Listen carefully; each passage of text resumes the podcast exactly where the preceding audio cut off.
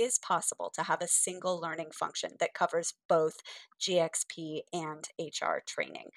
Um, as long as you have partnerships with quality content vendors and the technology to connect your learners um, with all of the content that they need it's not enough anymore uh, from the HR or the GXP side to just connect our learners with the content for their current roles. We also are building a learning ecosystem to connect them to content for future adjacent roles as well as whole person development. So it's a it's a big lift that HR and GXP training kind of need to be working on together.